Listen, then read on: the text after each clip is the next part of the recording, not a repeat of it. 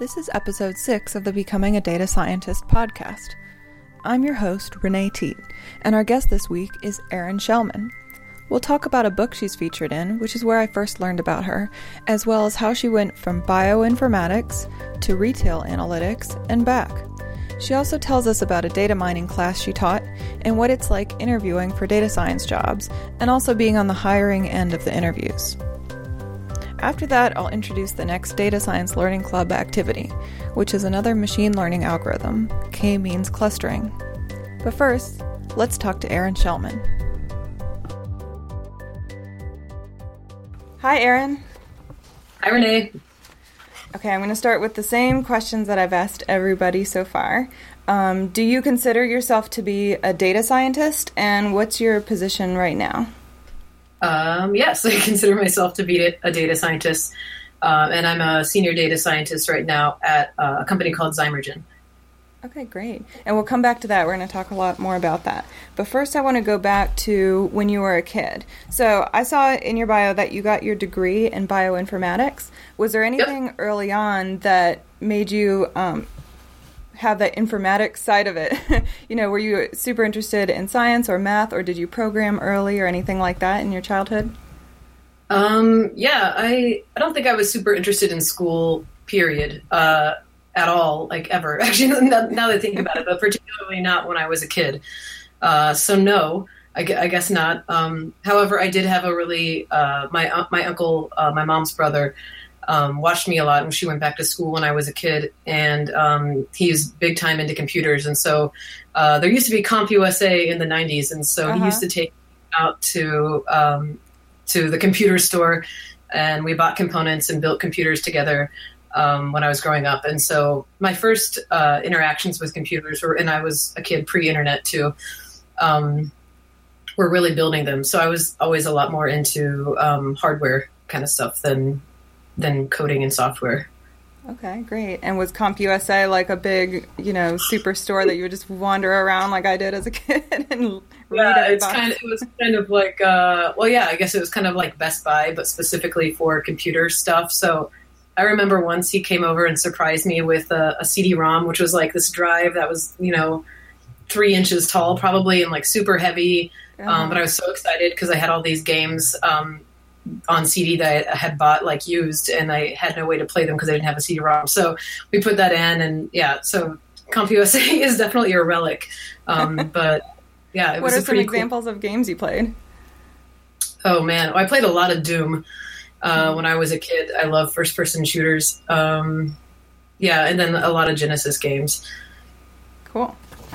Okay, so you mentioned you didn't really like school as a whole, but kind of take us through your academic career. Like, what kind of classes did you take in high school that set you up for your the rest of your career, and why did you choose bioinformatics in college?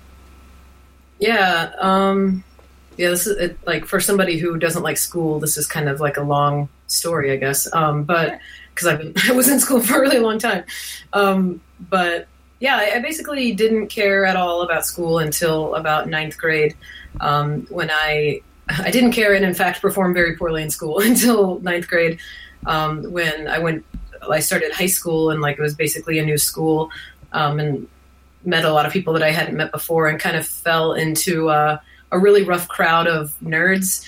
Uh, who valued different things than I did. Uh, and so, to conform with my crowd, uh, I ended up taking I, I, became interested in what they were interested in. They were mostly interested in music and math. Um, and so that's what I did. And I was always very interested in music and had been playing music for a long time. Uh, and so, yeah. And so I just, I started pursuing it. And then it turned out like I, I didn't really feel ever like I was particularly gifted at math or uh, quantitative things, but I did really enjoy it. And I like uh, kind of unraveling things and understand how, understanding how things work or describing things um, with math. And so I don't think I really appreciated it while I was learning that and kind of uh, investing in those skills in high school and in college. But uh, it ended up being super important and uh, super valuable to my career. So yeah, high school I kind of turned my act around, I think, uh, and uh, started studying that math primarily.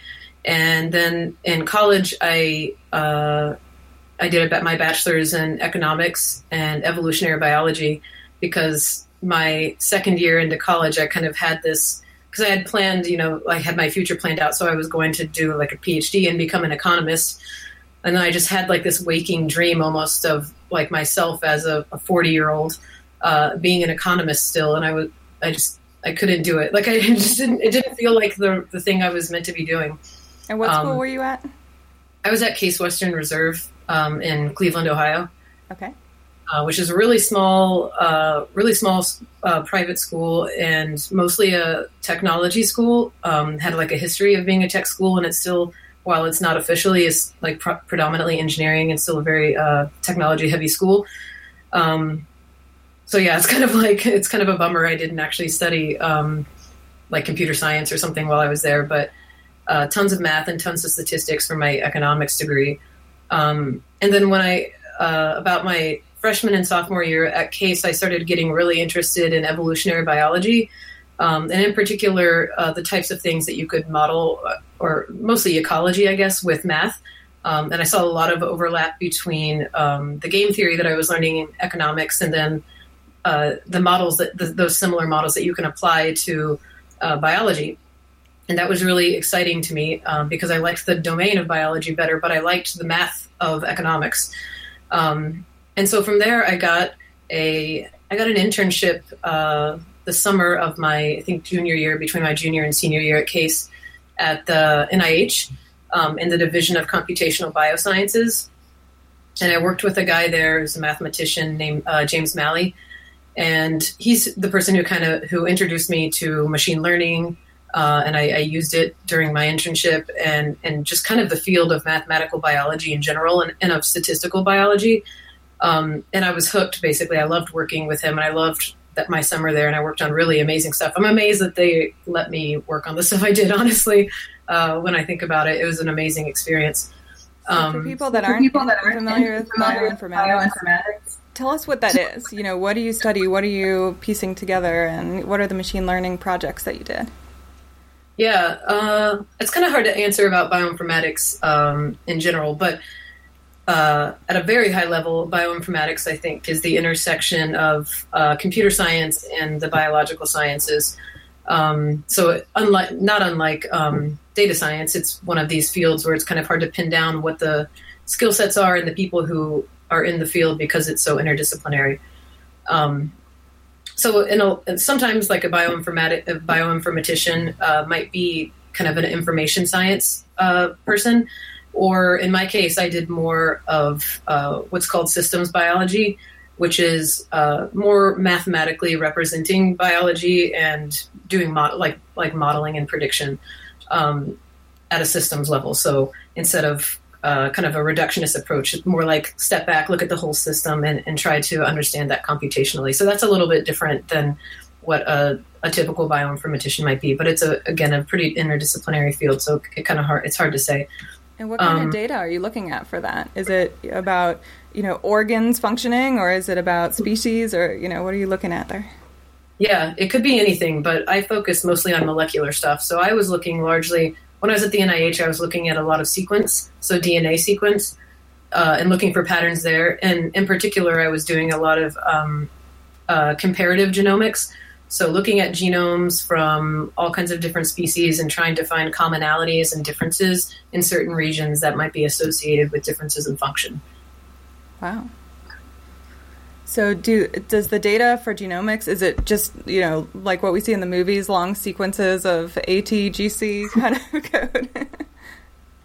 that's definitely not like that's not far out. Uh, that's, yeah, I mean, largely. So you have um, you have you know the sequence which is which is literally you know you have four things to work with and you just have a big long sequence uh, that represents your genome but there's also a lot of work that's been done uh, since the beginning of uh, and even before that the human genome project to, to build annotations of the genome so uh, you know it's not super useful to have the sequence if you don't know where things stop and start and so since we've had all these sequences we realize that there are um, there are repeating components that are that do have certain functions, like uh, that will tell uh, transcription machinery to stop or to start reading something and then to stop.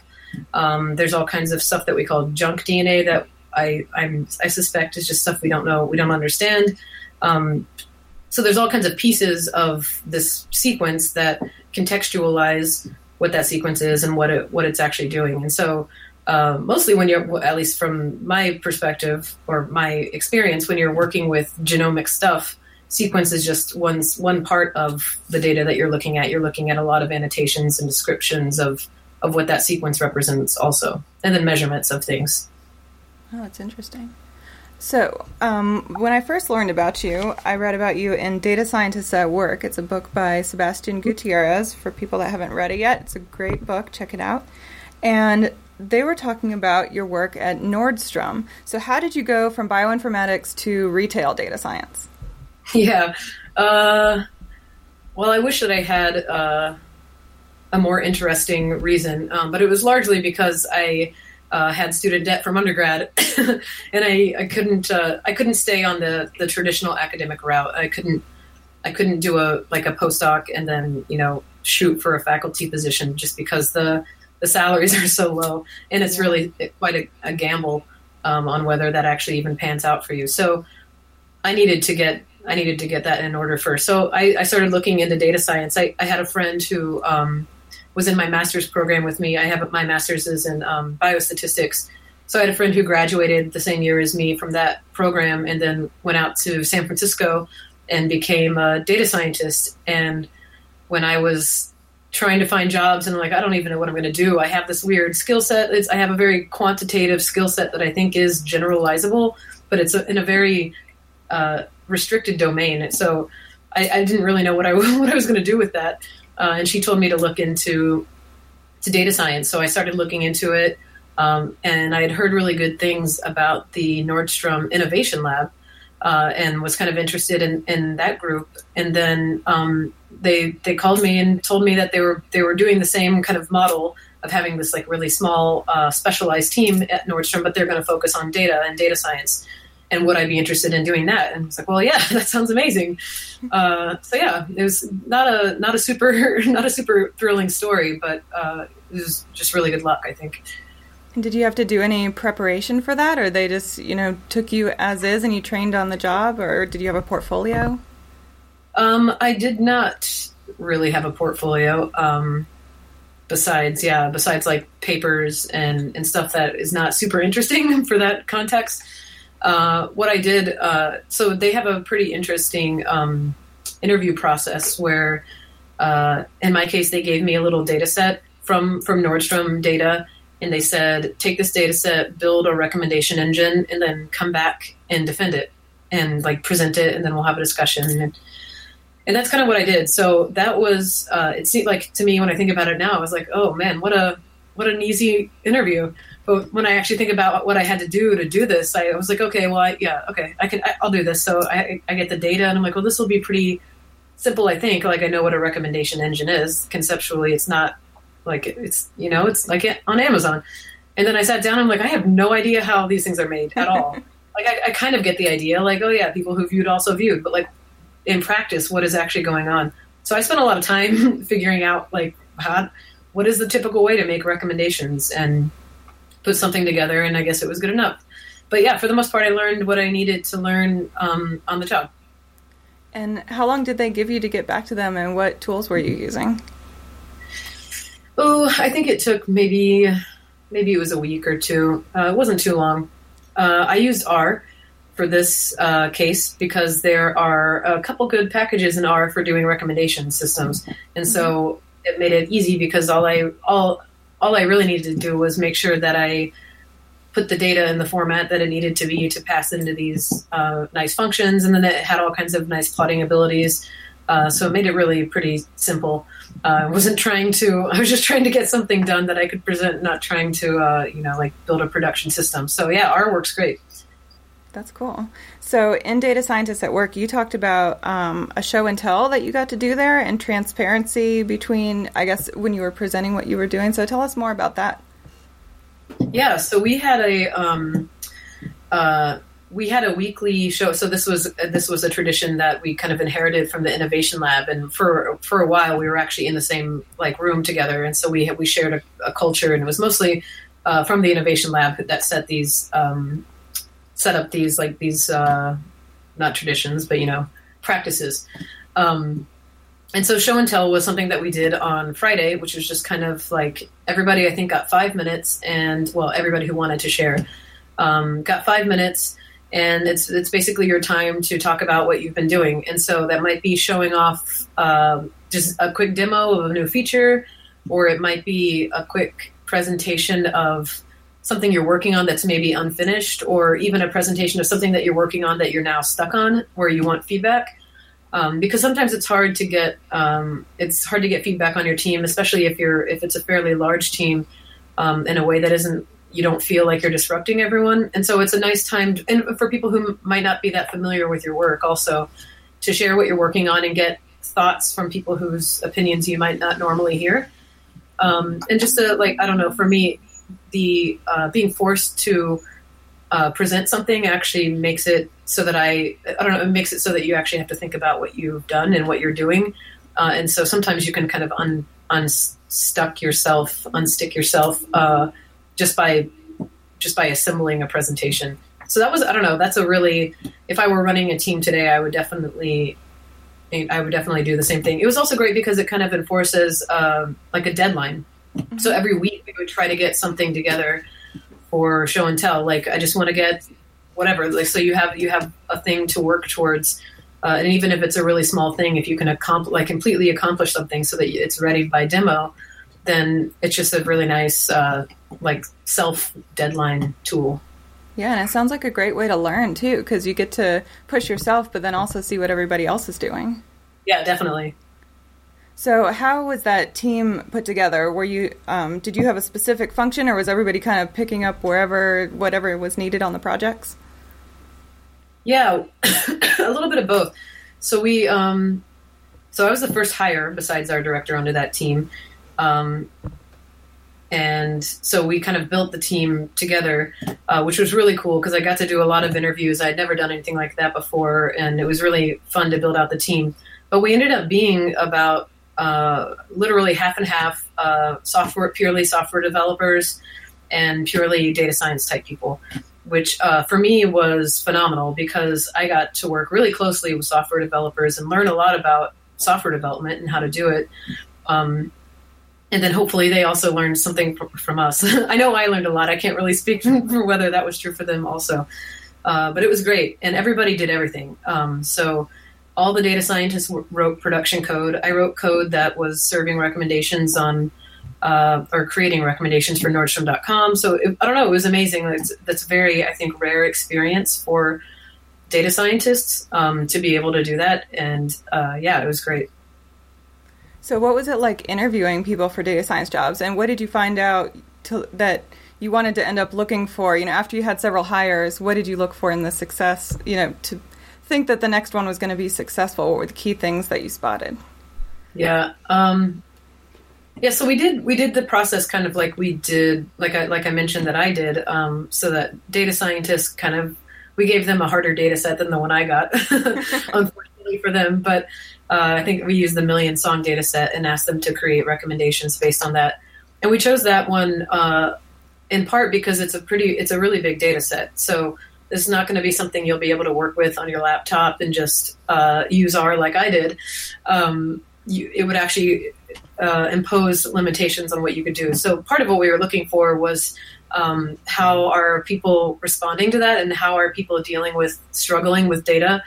Um, and it could have been anything. Like you could have chose to sample and just say, "Well, I'm just going to sample because the data is too large, and I I have a week, and I'm busy, and I have a job." Or you know make simplifying assumptions or restrict a genre whatever like anything was fine um, as long as there was uh, like you know thought, some thought had been given to it and and they could articulate that. So that ended up being really valuable uh, for us was just having having a roadblock that was um, that was big enough to kind of weed out people um, or eliminate people who were so green that they didn't know how to how to deal with it or uh, kind of lukewarm on the job so that they didn't want to. Mm-hmm. Um, and then as we built the team and we had more people, we always just kind of looked for uh, people who contributed a skill or a, a, technique, or not a technique, but as mostly a skill set that we didn't have already. Um, and so, like uh, Jim Vallandigham is an example of somebody that we hired, uh, like maybe midway through hiring, who is uh, amazing at data, interactive data visualization, like for the web, um, and could do stuff in D3 super fast. And none of us could do that, and we were all really impressed by that. Uh, and so that was an obvious, an obvious hire for us. That's cool. So the recommender that you worked on while you were there, that you mentioned in the Data Scientist at Workbook, was um, a, recommending products in complementary colors. So tell us a little about how you did that and um, what were the results. Yeah, so that was actually that was that was really fun, um, and I don't know. So my my my goal, or I guess one of my philosophies, I had a lot of philosophies when I was at Nordstrom, uh, and one of them was to do um, well, do the dumbest thing that works, uh, and also to to favor methods that are simple to implement and to understand if um, the thing generating the data behind it is sufficiently sophisticated. So in this particular case, the way that there are a lot of ways that you might that you might think to rep- or to recommend complementary colors. Um, in particular, there's like lots of color theory, so it's it's really simple to go and like find find triads of complementary colors or whatever, uh, and and that's that's one way. The way that I chose to approach the problem was by looking at the fabrics themselves, and I'm wearing a crazy shirt right now, so it's actually kind of a good example. But if you have, which like we did, a swatch, a high resolution swatch um, photo of the fabric, you can actually um, you can actually say what, what percent of each fabric is uh, is what in terms of RGB. Um, and so what I actually did was I went through and I I took the most commonly co-occurring colors in the fabrics that we had. And so rather than trying to construct sets of complementary colors, I allowed the um, the designers, the the garment designers, um, and the textile designers to tell me what are the complementary colors this season. And since this was a thing, like these recommendations get refreshed pretty frequently, this is a thing that as trends and seasons and all these things kind of turn over, which is, you know, turnover is pretty fast in fashion. Uh, I don't have to change my algorithm. I don't have to do anything differently uh, because as the fabrics change, my my recommendations will change too. Um, that is, and so I don't know. and it required almost no work. So yeah, it's pretty great. So that's also cool because not only are you finding which colors go together that are in style, but you're finding which sets of colors are important um, for fabric. Whereas if you just went with general color theory, you might be finding stuff that's great for like a website or something. Yeah, yeah, exactly. so yeah, they look that's great really together, cool. but I would never wear those things. cool. So, um, you also have a post on your blog right now about getting a data science job, which I will definitely link to from the blog post for this podcast. Um, but tell us about becoming a senior data scientist at Zymergen and what do they do and what do you do there? Yeah, so uh, Zymergen is a company that does uh, automated high throughput microbial strain uh, in engineering and improvement, uh, and the purpose is to increase the efficiency of um, producing useful molecules.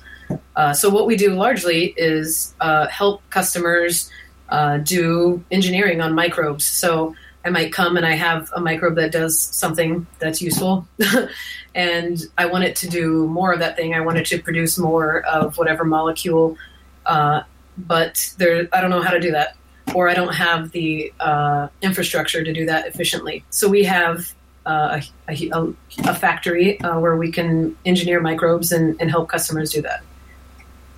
That's cool. So are you now using what you had learned in your PhD studies? I am, amazingly enough. Uh, yeah, so my, my PhD studies were in uh, metabolic research and in particular looking at metabolic networks and trying to find functional patterns um, uh, across lots of different microbial species. So this is uh, like ideal, really, for my skill my skill set, which is kind of uh, amazing. So yeah, I'm actually back doing um, biostatistics and bioinformatics stuff again. That's so cool. So give us an idea of a kind of project you would do there and what kind of tools you're using. Yeah, so uh, well, largely what I'm doing right now is just helping uh, our product teams understand the, the, data that they generate. So they they create uh, the, these high throughput assays, um, and they generate a lot of data. So they just need help at this point, kind of understanding uh, what they have and how to use it effectively. And so I've been uh, largely I've been using R again um, because it's a my data is not huge for one. Uh, I was at AWS before this, and uh, I basically couldn't use use R at all on anything because the data was so enormous. I don't have that problem anymore, um, and so R is great for doing quick prototyping. Or uh, right now, what I'm doing on uh, one of my projects is trying out a bunch of different methods, just seeing which ones work the best in terms of predictive accuracy. So R has, uh, I think, easily uh, the richest set of libraries for different um, machine learning methods or even just like traditional statistical methods. Uh, so it's been a great tool for being able to try out tons and tons of stuff, test uh, test the how well things are doing, and, and then choose final models. So for prototyping, really. And are there packages that are really relevant to what you're doing? Or are you pretty much writing everything from scratch? I'm writing almost nothing from scratch at this point. Uh, but yeah, there's some great packages. I um, I couldn't I couldn't live my life or do my job without dplyr.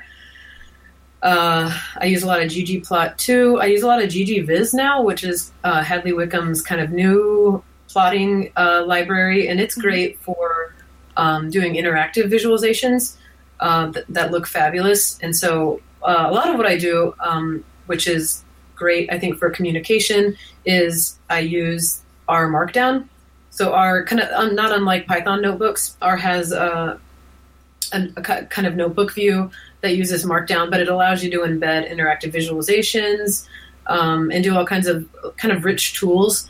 Uh, and so that's been great for prototyping stuff because then I can really quickly produce um, visualizations or even little models for people to tinker with, and then I can just shoot them a URL and they can access my analysis and interact with it uh, on on their own time on their computers uh, with each other, and then come and that's been really useful for generating questions um, and just communicating about what I'm doing and what like kind of what I can do uh, to the to the teams that I work with. So is that what you're doing to help people understand their data sets? Is visualizing what's contained in there? Yeah, definitely. Um, yeah, that and also just prototyping future tools.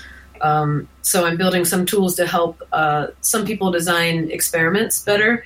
Um, but before I do that, I it's nice to be able to try a bunch of things and then send them send them this link so that they can go see what I've done and get feedback from them. So before I actually go and I start building a tool that's going to be completely automated, um, I can I, I can communicate basically constantly with the teams I'm building for and make sure I'm actually doing what uh, I think I'm supposed to be doing and what they want me to do.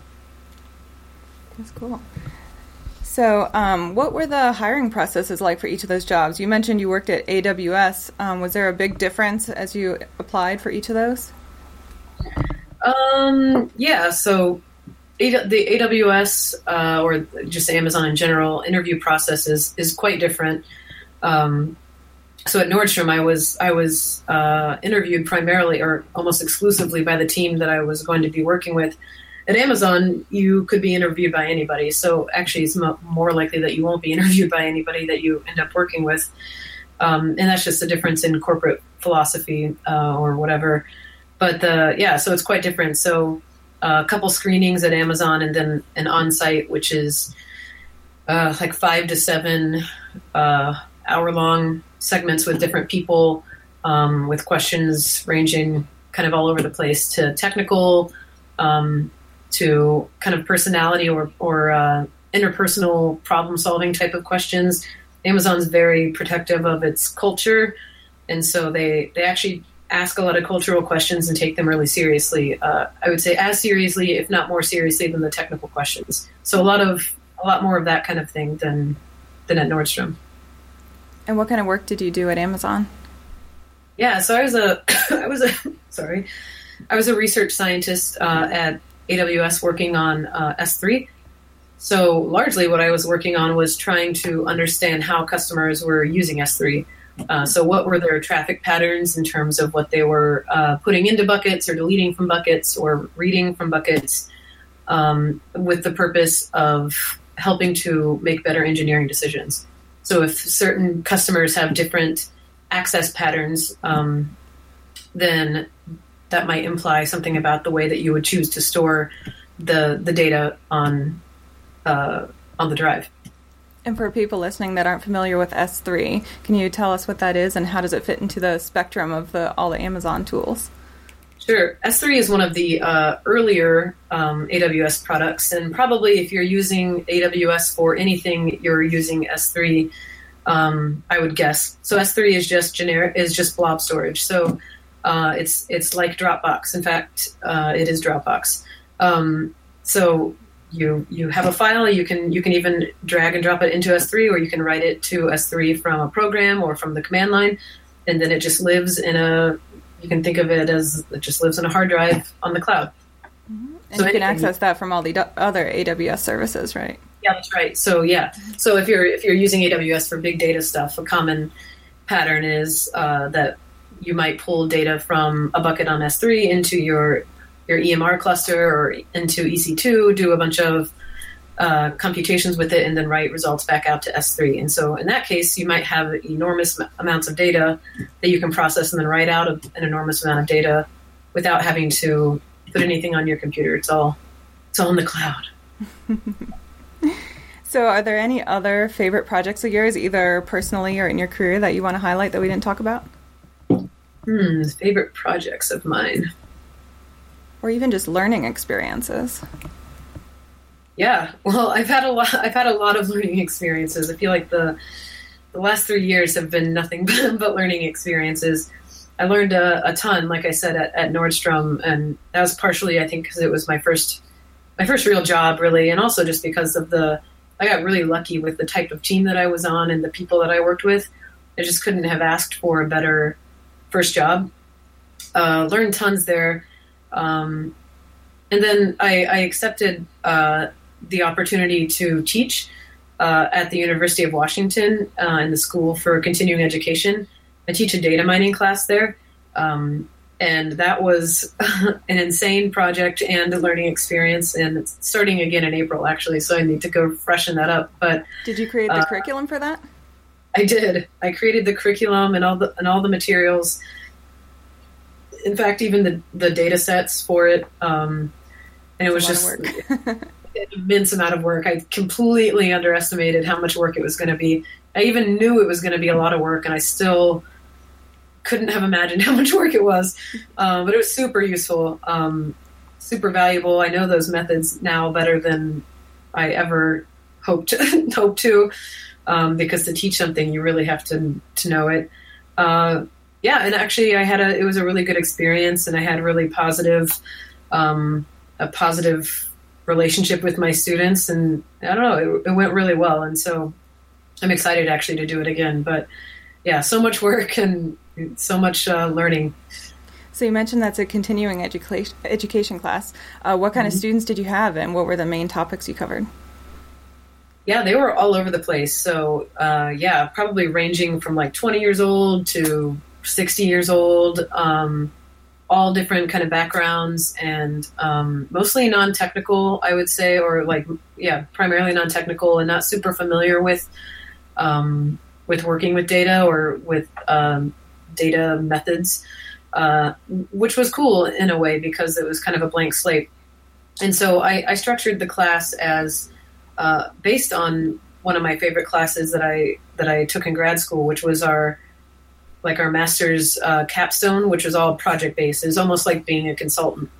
So I gave them three data sets uh, that corresponded to three projects, and they had to do they had to solve a, pro- a business problem and write it up, and then that that's that, that was the class. Um, and the projects corresponded to uh, prediction of a continuous outcome. So that was primarily regression methods, um, and like the lasso and uh, the other one that, that's escaping me now. Uh, and then classification was the second one. Uh, so they learned about trees and they learned about logistic regression, and then um, unsupervised learning for the last section. Uh, and yeah, so they learned some some clustering and uh, learned some uh, about the Apriori algorithm and market basket analysis in that section too. And what were the learning resources for that? Was it mostly the lectures, or do you have specific textbooks or sites that you recommend? I didn't. Uh, I didn't assign anything to them. I, I, gave them lots of free textbooks. In fact, uh, the Elements of Statistical Learning is free online. uh, which is a great resource, and I used that heavily in the class. Um, but mostly, so I made these. Uh, I made interactive um, lecture notes, which was dumb, and part of why I hope so you much, can reuse those. yeah, oh, yeah, definitely. Uh, so yeah, I can send you the, the link to that. But um, yeah, yeah and so I wanted them to have a resource that they could take with them that would be easy, like they could just bookmark, and anytime they needed access to lecture materials, because I knew that they wouldn't learn they wouldn't be able to memorize or retain everything that we did in the class. We were learning so many things. This was a 10 week class also. Uh, and so I wanted them to have something that they could take away. So like if they were to encounter these things on their job, they could easily go look something up and like the lecture notes have menus and everything so they can they can kind of traverse based on the topic or based on uh, the chapter. So so yeah, uh, lots of lots of materials, and then there's a whole there's a whole repository for it actually, and then lots of um, R tutorials too. So I taught them R uh, because I because I knew I knew that they wouldn't have encountered that yet in the program. So this is the class in the business intelligence certification program. So I knew it would be kind of like rounding out their tool set, and um, and also like they just get exposure to so many different kinds of methods with R, and it's all one tool, all one way to visualize stuff, and uh, yeah, I think it was frustrating for them for a while, but then I, I think they kind of started to see the power in it and and see what they could do with it. Yeah, if you can share those links with us, that would be great. I'll put oh, yeah. it on the blog. Sure. Cool. So, um, I guess we can start wrapping up now. Um, we've been talking to Erin Shellman, and I'm Renee Teate. This is the Becoming a Data Scientist podcast. Um, so, how can people find you online? Uh, well, they can go to erinshellman.com. That's my website. Uh, or I'm Erin Shellman at, on Twitter. Actually, all of my social media things I think are just Erin Shellman. so okay. it's not hard. You can just Google Erin Shellman. It's kind of a weird name. That's great. And I love how your website says data scientist living large as all hell. so where'd you yeah, go like, with that catchphrase? like a WordPress uh, website, and so there's just like if you ever use WordPress, there's just like a little description thing. And I was like, well, I don't know. Like, what am I going to put there? I was just tempted to just like write my name, but it's kind of lame. So I just wrote that as a placeholder. Then I just haven't really gone back and done, I don't have anything better yet. So it's just that. well, that's awesome. Um, and do you have any parting wisdom for people that want to learn data science? Uh, wisdom? I don't know. Uh, Come on, you've done a lot of it yourself. Yeah, that's true. Uh, I don't know. I don't know if I have wisdom, but I, I do have some op- opinions, I guess, and you mm-hmm. can them as as you want, interpret them as you like. Um, people, I think, uh, well, I guess I, I think that people um, overestimate what you need to know to get started in this field.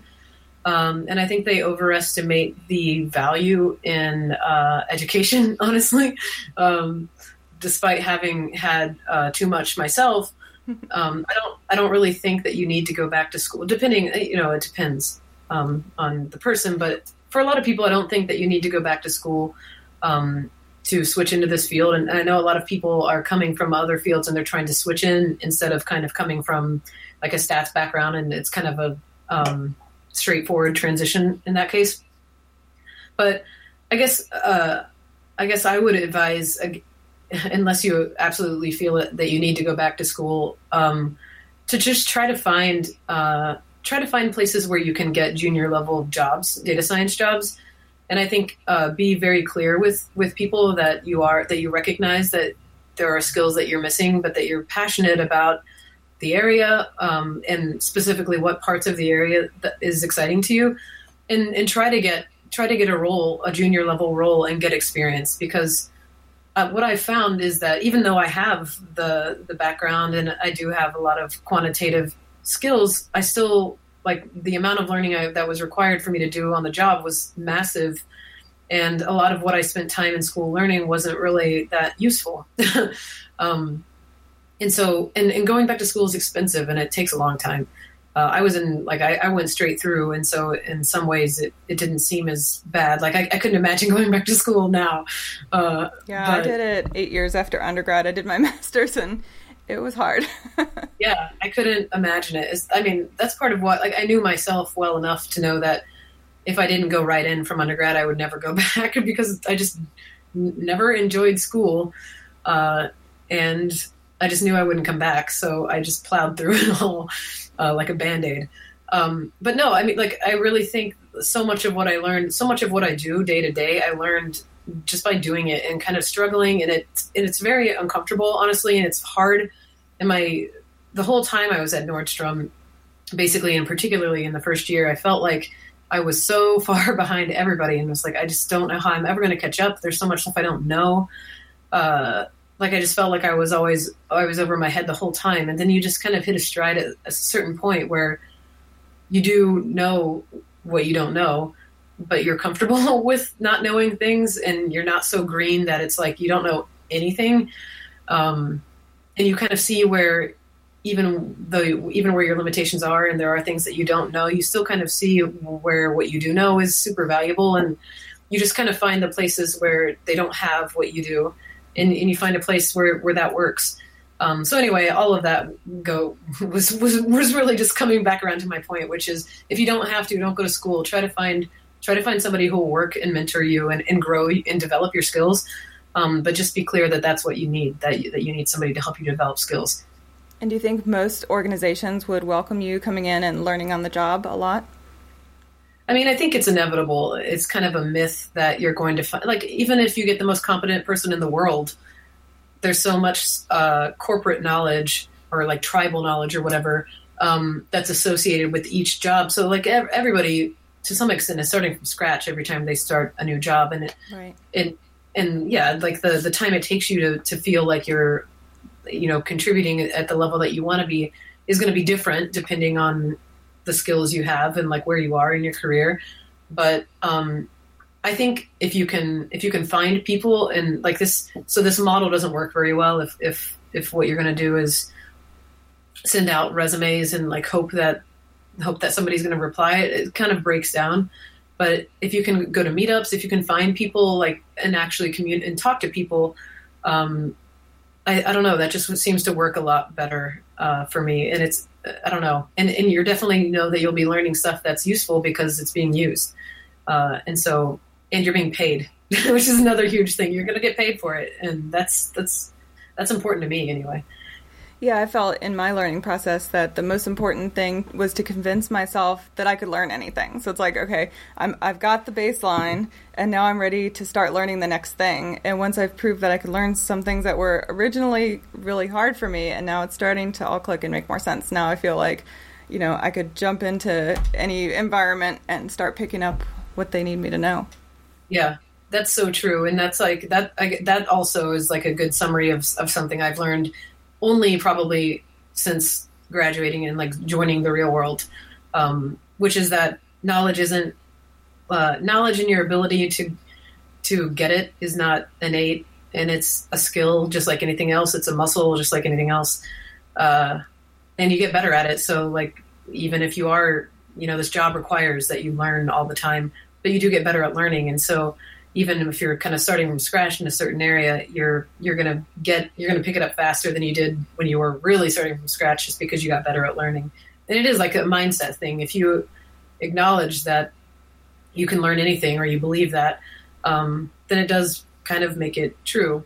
But it's all about input. Like some things are harder than others, and it will take longer and take more work to do it. But everything I think is is possible yeah, I think us data scientists are a tenacious bunch. yeah, yeah. There's a lot of uh, selection that goes into, you know, getting all the way uh, into that career. If you can, if you can tolerate everything that that it kind of entails, then then you're that's probably most of it.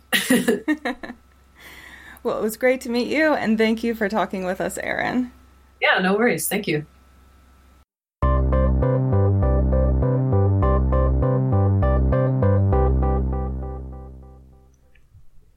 All right, now let's talk about the Data Science Learning Club activity. The activity starting this week involves K-means clustering. This is our first unsupervised learning activity.